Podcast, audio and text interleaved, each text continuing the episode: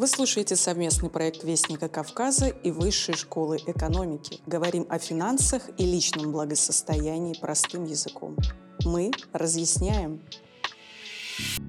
Это разъясняем совместный проект Вестника Кавказа и Высшей школы экономики. Мы говорим о финансах и личном благосостоянии простым языком. Слушайте нас на всех аудиоплатформах, смотрите на сайте Вестник Кавказа и одноименном YouTube-канале. Сегодня мы будем говорить о зеленой экономике, гринвошинге и насколько эта тема актуальна для России. Об этом нам расскажет Александр Лебедев, академический руководитель образовательной программы «Менеджмент в ритейле» Высшей школы бизнеса, Высшей школы экономики, а также старший преподаватель Высшей школы бизнеса, Высшей школы экономики. Александр, здравствуйте, добро пожаловать, рады видеть у нас в гостях. Здравствуйте, Мария, спасибо, что пригласили. Давайте начнем сначала. Традиционный вопрос. Что такое зеленая экономика? Итак, зеленая экономика – это модель. Модель экономики. Возникает вопрос, что же это такое? Экономика, по большому счету, это способ, каким э, общество стимулирует бизнес и стимулирует предпринимательскую инициативу для того, чтобы создавать продукты, ресурсы и, в конце концов, делать жизнь лучше. Ну, вот это большой термин экономика можно разделить на несколько. А, в том числе, оно может делиться на микроэкономику и макроэкономику, да. а может делиться, например, на красную экономику и зеленую экономику. Если посмотреть, что такое красная экономика, то это такой линейный тренд или линейная экономика, в которой банально у нас есть сырье, сырье превращается в производство, какой-то продукт, продукт да. обращается в сферу а, реализации, допустим, ритейл, и это становится товаром, товар превращается в в область потребления. В конце mm-hmm. концов, э, потребитель э, после этого превращается во что? В отходы и мусор, которые особо не требуются. И оказывается в том, что у нас есть ценное сырье, и в этой линии превращается в не очень ценный отход, не, не очень ценный мусор. И для России это особая проблема, потому что до 92% отходов, которые образуются в коммунальном хозяйстве, или так называемых твердых коммунальных отходов, оказываются на свалках. Сейчас, в данный момент, а, площадь российских свалок больше 4 миллионов гектаров. На секундочку, это больше, чем вся площадь Швейцарии. Если посмотреть. Да, у нас, да, у нас большая страна, но все-таки mm-hmm. я думаю, что мы, наша страна не для того, чтобы засорять ее мусором. И с этой точки зрения оказывается, что есть и другая модель экономики, так называемая зеленая экономика или же экономика замкнутого цикла или циркулярная экономика. По этой теме вот опять у нас возникает история сырье, следующий этап производства, следующий этап потребления, следующий этап собственное потребление и возникают те же самые отходы, но мы можем назвать это отходы, а можем назвать вторичные материальные ресурсы. Оказывается, что отходы одного процесса могут стать вторичным сырьем для другого процесса. И в этом случае мы, мы можем замкнуть экономический цикл некий такой подобие круга или кольца. И с этой точки зрения мы э, э, сможем быть более близкими к природе, и, это, и эта экономика получила термин «зеленый». Безусловно, стоит стремиться к такому благу и меньше засорять а, нашу знаете, прекрасную страну. Мы можем говорить о том, что это правильно с моральной, этической точки зрения. Конечно. Но ведь экономисты зачастую, они достаточно циничные ребята. И они, да. и они говорят о том, что окей, мораль, философия, это все прекрасно, а где деньги? И оказывается, что в условиях, когда сырье, стоимость сырья растет, а стоимость э, утилизации отходов также растет, оказывается, что э, из отходов, превращая во вторичные материальные ресурсы, можно получить экономическую выгоду. И, и, и зеленая экономика из просто истории быть хорошим становится в истории быть хорошим и прибыльным и доходным, что намного эффективнее.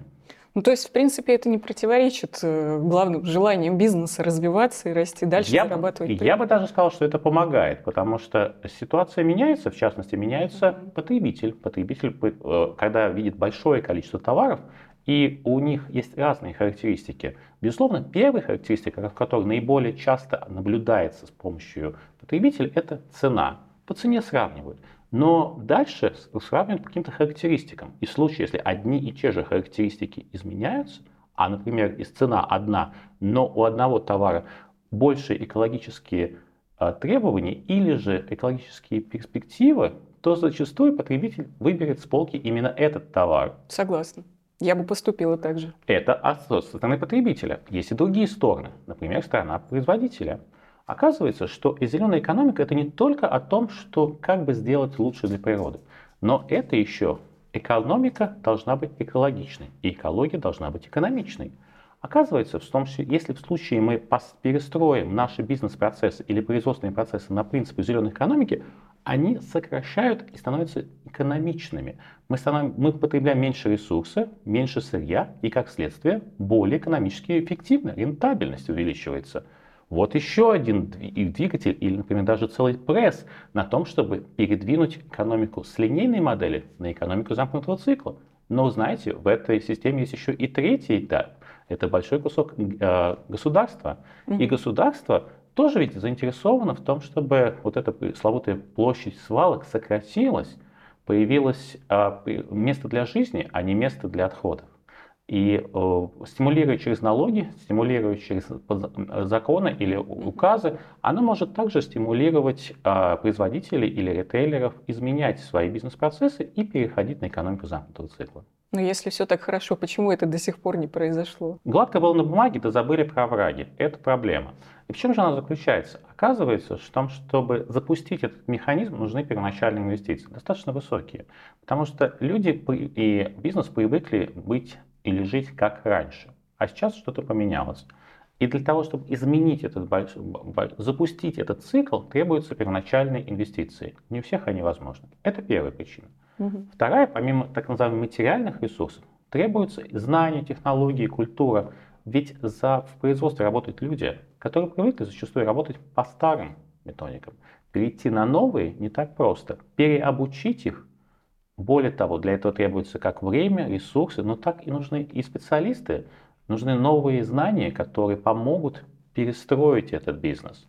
Соответственно, требуются а, люди, которые этим будут заниматься. Третья история – это э, юридическая среда или государственное регулирование. Когда было заточено на большое массовое производство, это одна история. Сейчас же оказывается в том, что мы отказываемся от большого универсального производства для всех и переходим к более штучному, более адаптированному, более индивидуализированному. Но для этого требуется также изменить и юридические подзаконные акты. И в конце концов есть такая так называемая экономическая проблема безбилетника. Ведь если... как? Очень интересный вопрос. Оказывается, окей, все, если спросить у людей на улице, вы за экологию или за чистую природу? Конечно, все скажут за. А не все. Есть, есть некоторые люди, которые с большим чувством гордости купят себе большой черный джип, повесят туда неприличную надпись и скажут о том, что им э, не особо интересна экология. Но таких, ну, скорее все равно, да. Но таких меньшинство. Да, это правда. Большинство скажут а, в том, что для них это важно. Более того, когда мы говорим про социологические опросы, и мы задаем вопрос россиянам, чем вы гордитесь, на первом месте стоит более половины россиян гордятся именно природой, природой Российской Федерации. Оказывается, это такая вещь, которая, кажется, нужна для всех. Но почему же тогда все это еще не проходит, наверное, вы хотите задать вопрос? Да. Опять же, в этом вопросе возникает мысль между так называемым наблюдаемым поведением и реальным поведением. Угу. Мы оказываемся в ловушке социально одобряемого поведения, когда если на вас никто не смотрит, вы скажете, да, да, да, хорошо. А в случае, если окажется небольшая прибавка к цене, и можно, в принципе, сказать, ну ладно, пусть кто-нибудь другой за меня это сделает. Ну, конечно. И тогда оказывается уже другое поведение. Вот в этом и заключается проблема безбилетника. Компания работает ровно так же. То есть специально нарушать экологическое законодательство или специально выпускать в природу а, негативные вещества или загрязнители никто не хочет. Давайте, ну, ну да, конечно. Ну, может быть, никто, но, допустим, большинство явно не хочет. Но если посмотреть на другую сторону, оказывается, что у нас есть несколько заводов, и всем предоставили одинаковые условия по объему выбросов. Ну, скажешь, ну пускай сосед поставит дорогие улавливатели негативных а, эффектов или, допустим, очистные сооружения, а за счет этого общая среда сократ, как бы улучшится, но затраты понесет сосед. А, и когда каждый думает в такой парадигме, оказывается так называемый коллапс рынка, когда никто не может реализовать данную, данную ситуацию просто банально из-за того, что все думают, окей, а что если я условно проеду без билета? Что если угу. я не заплачу? Что если я получу благо, но при этом не получу издержек? Кажется, это достаточно выгодная стратегия. но это выгодно для индивидуума. То есть, опять же, возвращаясь к экономике, мы говорим про микроповедение каждого конкретного индивидуума. Но для государства важно видеть общую картину. И для общества, кстати говоря, тоже. И в этих позициях, учитывая так называемые экстерналии, это экономический термин, который обозначает а, влияние на других людей или на других а, объектов того, что сделали а, внутри сделки. Экстерналии могут быть как положительные, так и отрицательные. И вот учет этих экстерналей в конечной цене – это в том числе задача зеленых экономистов или экономистов, которые придерживаются парадигмы замкнутого цикла. Люди какого возраста предпочитают экологические продукты? Это как-то зависит? Вот часто можно услышать, что молодежь сейчас более старается придерживаться этих принципов. Социология – это сложная наука. Она изучает поведение людей, а угу. поведение людей она очень отличается, потому что оказывается, что люди все индивидуальны и все очень разные. Но мы можем их как объединить в некие большие группы. Например, по гендеру или же по возрасту. По возрасту. Или же, например, по региону, по, региону, по э, нахождению, допустим, в больших городах, в средних городах или же в сельской местности. И вашим примером мы разделили их условно на так называемые когорты, возрастные когорты, mm-hmm. разделяя их по условно помоложе там, и постарше, или, допустим, 16, 18, 18, 25, 25, 35, и мы можем делить на разные моменты. Э, общая э, мысль такая, что у более молодых или более у более а, юных наших слушателей а более осознанное поведение или более, больше акцент на экологические практики. Если посмотреть в общую картину, то действительно так происходит. Но очень важны особенности. В частности, в течение жизни поведение человека может сильно меняться. Да. Например, по социологии и по анализу потребительского поведения мы видим яркий всплеск а, интереса к, э, к экологии и к здоровому образу жизни, а иногда его называют здоровый и устойчивый образ жизни у молодых женщин. Угу. Когда у них возникает э, такое радостное событие, как беременность и рождение ребенка. А, и в принципе, а, потом это влияет на, на молодых родителей. Оказывается, что как только статус человека меняется, как только он начинает заботиться о новой принесенной жизни, а мысль о том, что а какие могут быть а, отрицательные экстерналии, а что мы смотрим, а, глядя на это малое чудо, а что будет у него в будущем? И уровень, а, уровень осознанности, уровень, э, уровень экологичности резко растет. Да. А, Это логично. Как, как пример. То есть, если мы посмотрим mm-hmm. на распределение по, по всем категориям, мы видим, что есть два ярких пика, кто может позволить себе экологию, и на самом деле и таким и является. И знаете, как удивительно рядом, есть сильный пик в крупных городах-миллионников угу. и в малых городах. Вот этому я действительно удивлена. А вот в середине как раз провал. Оказывается, что в крупных городах-миллионниках есть а, так называемая платежеспособная страта, или людей, которые м, могут позволить себе более премиальный образ жизни, зачастую премиум равно технологично и экологично. И они могут рублем, долларом или каким-то другим платежным средством голосовать за экологию и потребляют данные ресурсы.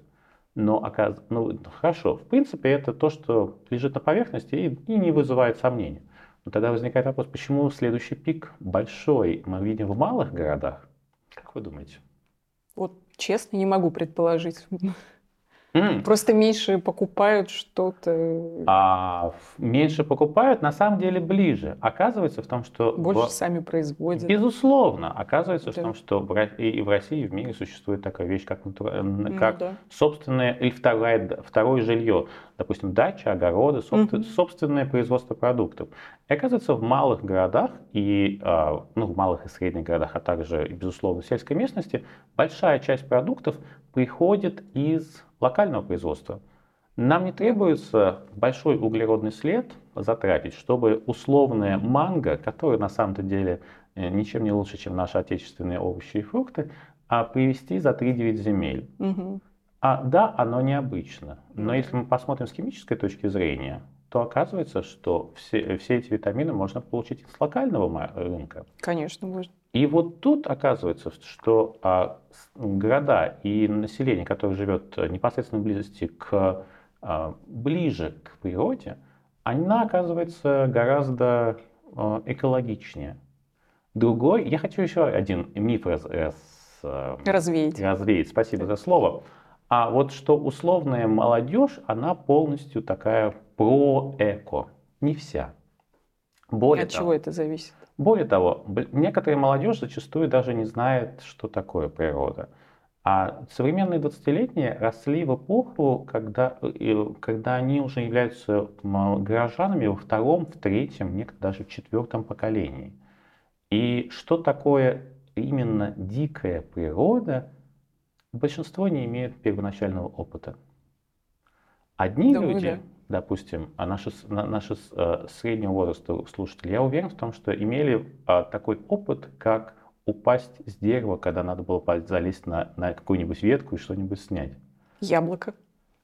Мы этого не знаем, но мы, но мы знаем в том, что такой необычный опыт, да. как казалось бы, спадал ли ты с деревьев, думаешь, боже мой, о чем, о чем это, зачем это? Но именно через это возникает мысль, что такое живая природа. Угу. Живая природа – это пойти в лес за грибами, а не в супермаркет и не купить шампиньоны. Живая природа – это увидеть животное или птицу, большое разнообразие именно в естественной среде обитания, а не в зоопарке или же условного голубя или ворону на городской свалке. Вот именно такой образ, что такое дикая природа, у многих наших э, молодых слушателей, а так называемого digital поколения, нет этого опыта. Да, mm-hmm. они прекрасно осведомлены о возможности метавселенной, но о возможности реального национального парка или что такое является заповедник в, не в своем первозданном виде, не все это знают. Поэтому оказывается, что э, с социологической точки зрения, с большой картинки, ну да, молодые, более осознанные, но как только мы увеличиваем силу нашего исследования, мы углубляем его, мы видим много особенностей.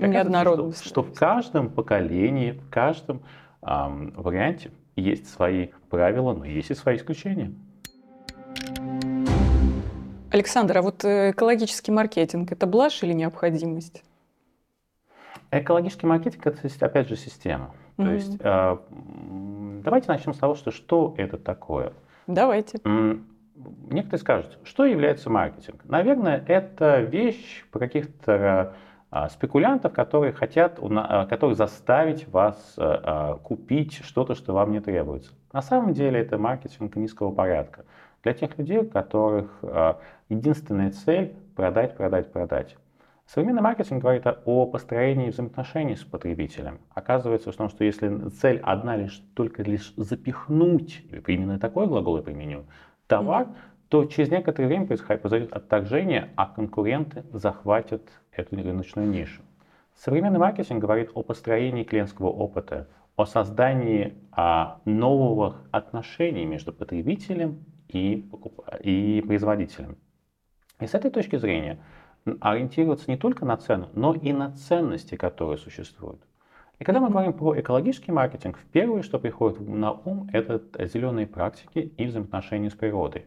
Но это еще и про социум, это еще взаимоотношения с а, обществом, это взаимоотношения, ну, может быть, а, более широкий термин называется такой устойчивый маркетинг, который говорит, что мы создаем продукты, которые не вредят природе, не вредят окружающей среде, не вредят обществу, а в некоторых случаях даже помогают им.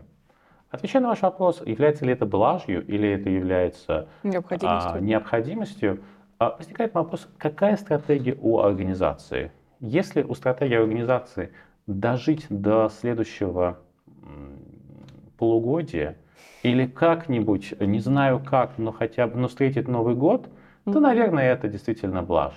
В случае же, если вы думаете о долгосрочном бизнесе, который будет кормить вас, кормить ваших детей и создавать ценность для общества в целом, я бы сказал, что это необходимость. И мы видим, современный бизнес работает в этом направлении и идет по пути экологичности, в частности, экологического маркетинга. Александр, как бизнес э, в России работает с экологической повесткой? Какой процент э, вот, экономики задействован в этой сфере? Назвать точные цифры вам никто не сможет, потому что э, в отличие от э, финансовых характеристик, в которых есть, допустим, отчет, отчет о прибылях убытках, и его можно измерить mm-hmm. в объеме прибыли или в проценте рентабельности. В, в нефинансовой отчетности, к которой, безусловно, относится и отчетность по устойчивому развитию, отчетность по экологии, отчетность по влиянию, а не, не совсем понятно, в чем измерять. То есть где-то универсальные единицы, которые покажут тот прогресс, который присутствует. А я скажу самый банальный пример, который наверняка известен э, всем нашим, всем нашим слушателям и телезрителям. А пластиковый пакет. Очень распространенный, очень распространенный предмет. И казалось бы, э, не всем нравится, что мы видим его на, мусоре, э, на в мусорном поле. И некоторые говорят, давайте поменяем пластиковый пакет одноразовый на одноразовый бумажный пакет. Угу. Он же э, распадается быстрее, ну, что правда, то правда. Или некоторые говорят, а я не покупаю пластиковый пакет, я их покупаю, а, которые а, перерабатываются или которые распадаются. На самом деле это вранье. Таких пакетов не существует. Они не распадаются. Это называется биооксоразлагаемая продукция, угу. то есть в течение полутора-двух лет, в отличие от S5200, она распад... Э, полимер, из которого она сделана, это была единая цепочка. Из биооксоразлагаемой в этой единой цепочке делают искусственные искусственные ставки, которые съедаются бактериями в естественных условиях, и он распадается на микрокусочки. Да, есть... я видела такие все равно, как пластинки остаются. А, а потом они распадаются ниже, ниже, ниже mm-hmm. и попадают в том числе вашу питьевую воду. Потому что сейчас в Мировом океане количество микропластика э, такое огромное, что, скорее всего, а вот сейчас на нашем столе находится некоторая жидкость, и я, я почти уверен, что внутри нее содержится микропластик, который мы потребим.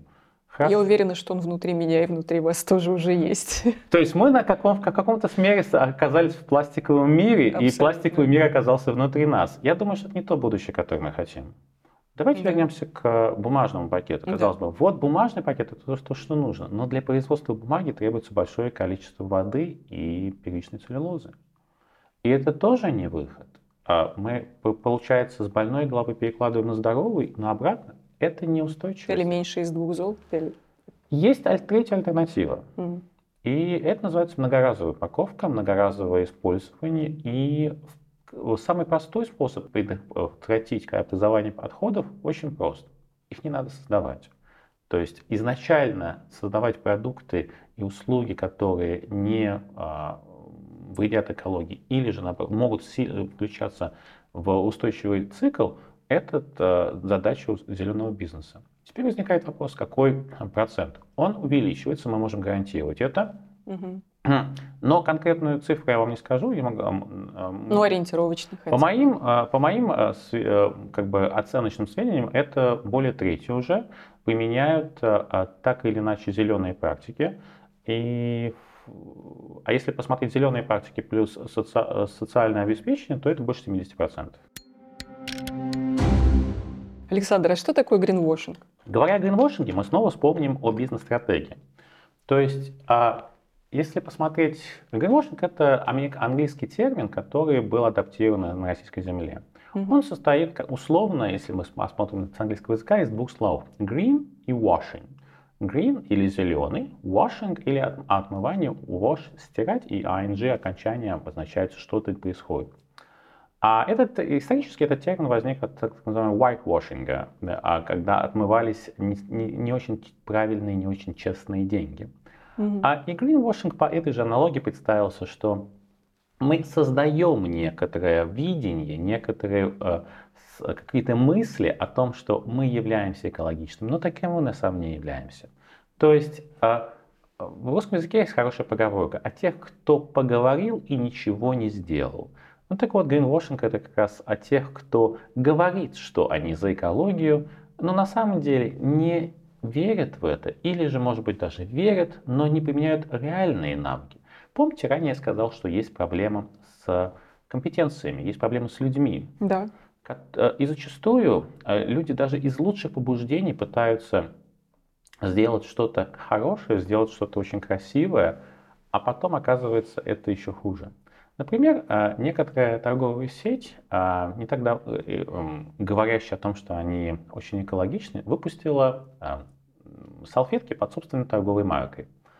И гордо написала в том, что эти салфетки сделаны из первичной целлюлозы. думая о том, что какие же они молодцы, они используют ресурс и используют ресурс очень чистый.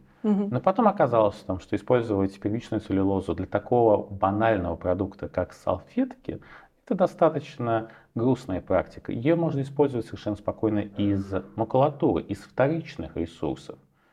И когда это вышло на поверхность, оказалось, что человек, который сделал этот проект, делал это из искренних побуждений, искренне считая, что mm-hmm. они молодцы.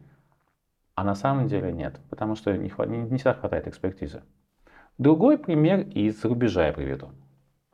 А, есть а, на рынке fast fashion, или так называемой быстрой моды, когда очень, очень э, в магазинах часто меняются коллекции одежды, да. а зачастую они не, не так дороги. Люди радуются, когда покупают одну э, элемент одежды, а через 2-3 недели могут купить другой, а возможно даже изменяющийся в моде.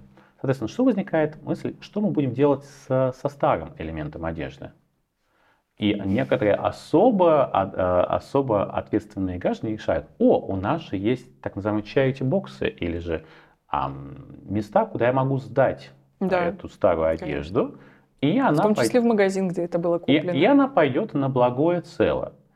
А, окей, супер, я являюсь супер экологичным. А, например, в Европе а, эта практика очень сильно распространена. Потом э, э, эти, эту продукцию берут в большие блоки и отправляют, а, например, в Африку, например, в Кению, где этот, этот э, товар оказывается ну, с мыслью, что он поможет, эта одежда поможет кенийскому населению приодеть себя. Но когда доезжает до Кении, оказывается, что примерно треть одежды используемой уже не является ценной качество этой одежды, она же изначально была построена как почти одноразовая. Угу. Такого низкого качества, что даже кенийцы не хотят, а или другие уважаемые граждане не хотят ее носить, и она фактически остается сразу на мусорке. То есть де-факто происходит экспорт мусора. Что да. происходит в Кении с этой одеждой? Ей начинают топить, а, э, ее начинают сжигать, топить, ну, а, а, приготавливать на ней одежду, о, на ней еду из одежды сожженной. Но так как нет современных очистных сооружений, де-факто это попадает все в воздух. И оказывается, что вместо того, чтобы решать проблему системно, мы просто перекладываем ее на другую часть нашей единой планеты, и там она становится еще хуже. Такая же ситуация, например, с электронными отходами, когда а сейчас слишком быстро меняется технологический процесс, угу. и зачастую мы меняем электронные девайсы быстро, быстро, быстро. А что произойдет с, с предыдущими? Оказывается, что их можно использовать вторично. Некоторые этим не занимаются, а просто говорят, давайте мы подарим это. А зачастую подарок, который не несет в себе частичку тепла, человеческого тепла им и человеческой мысли, зачастую становится а, троянским конем. И это очень грустно. Александр, а в принципе, расскажите, в какой стране зародилось это направление? Где появилась зеленая экономика изначально? Um, конкретного места, где вот сказали, вот здесь mm-hmm. и сейчас появилась зеленая экономика, а до этого ее не существовало, мы сказать не можем.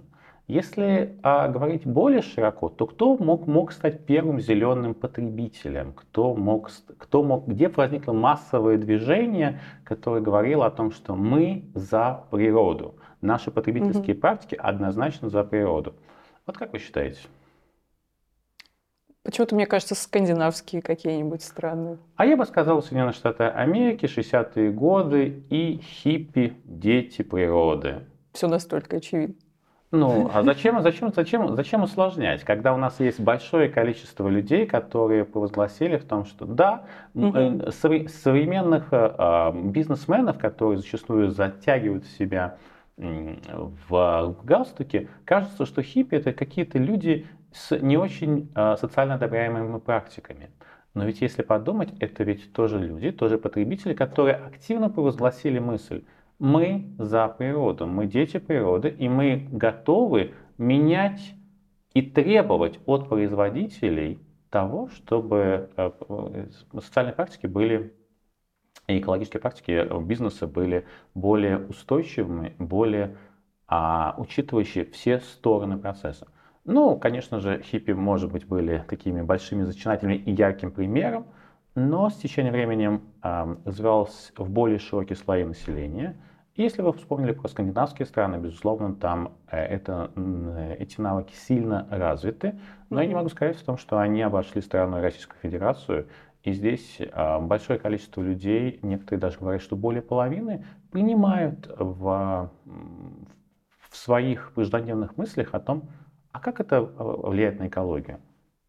И в случае, если экологические маркетологи могут создавать продукты по единой цене, но с эко-характеристиками, угу. безусловно, это будет большим плюсом в конкурентной борьбе. Да, я думаю, каждому еще следует начать с себя, как-то стараться быть более экологичным, не только покупать такие продукты, а... но и Сами, самим меньше мусорить. Здесь мы видим два, наверное, таких процесса. А, а, потребление внутреннее и потребление угу. наружное. Некоторые говорят, а, ну, некоторые говорят, это модный тренд. Особенно в некоторых запрещенных социальных сетях, да. умеют, умеют а, делать такие красивые фотографии, отправляют туда, а потом очень ждут что им поставят лайк и скажут, насколько же они осознанны, красивы, Потому что сортируют просв... просвещенные, или, же не дай... или же сходили в веганское кафе, и оттуда обязательно необходимо сделать фотографию в надежде, что люди, с которыми зачастую они не знакомы, но некоторые виртуальные фолловеры поставят лайк и таким образом получат социальное одобрение. А такое присутствует. А, но ведь есть еще и внутренняя мотивация, внутренняя история про то, что для меня, как для человека, важно а, экологичное направление. Если подумать, мы находимся в таком космосе. И не в, не, не в таком, а в самом натуральном космосе. И в этом в космосе мы можем находиться как на космическом корабле. И наш космический корабль называется Земля. Он один. И мы находимся все на нем. И, соответственно, все, что мы производим, в том числе отходы, они остаются на этом космическом корабле. Да, зачастую э, э, они могут не влиять конкретно на меня, но они могут влиять на кого-то другого. И в случае, если мы поймем, что мы находимся не на планете А, Б, В, Г, Д, и что у нас нет варианта номер 10 или варианта номер 12, а у нас сейчас есть одна планета, планета Земля, и она находится как в космическом корабле в едином целом, и все, что мы здесь производим, в том числе негативное, остается вместе с нами, ну, я думаю, что это сильно повлияет на отношения. Но помимо негативного есть еще и позитивное. Ведь благо, которое мы да. создаем, мы создаем не только для себя, но и для окружающих. Я думаю, что это на вещь, ради которой стоит жить и, может быть, менять свои потребительские привычки. Александр, спасибо большое за интересную беседу. Рада, что вам удалось уделить нам время ждем вас еще раз в гости. Это «Разъясняем» совместный проект Вестника Кавказа и Высшей школы экономики. Мы говорили о финансах и личном благосостоянии, а также о зеленой экономике. Слушайте нас на всех аудиоплатформах, смотрите нас на сайте Вестник Кавказа, а также одноименном YouTube-канале. У нас в гостях был Александр Лебедев, академический руководитель образовательной программы «Менеджмент в ритейле» Высшей школы бизнеса, Высшей школы экономики. Спасибо большое.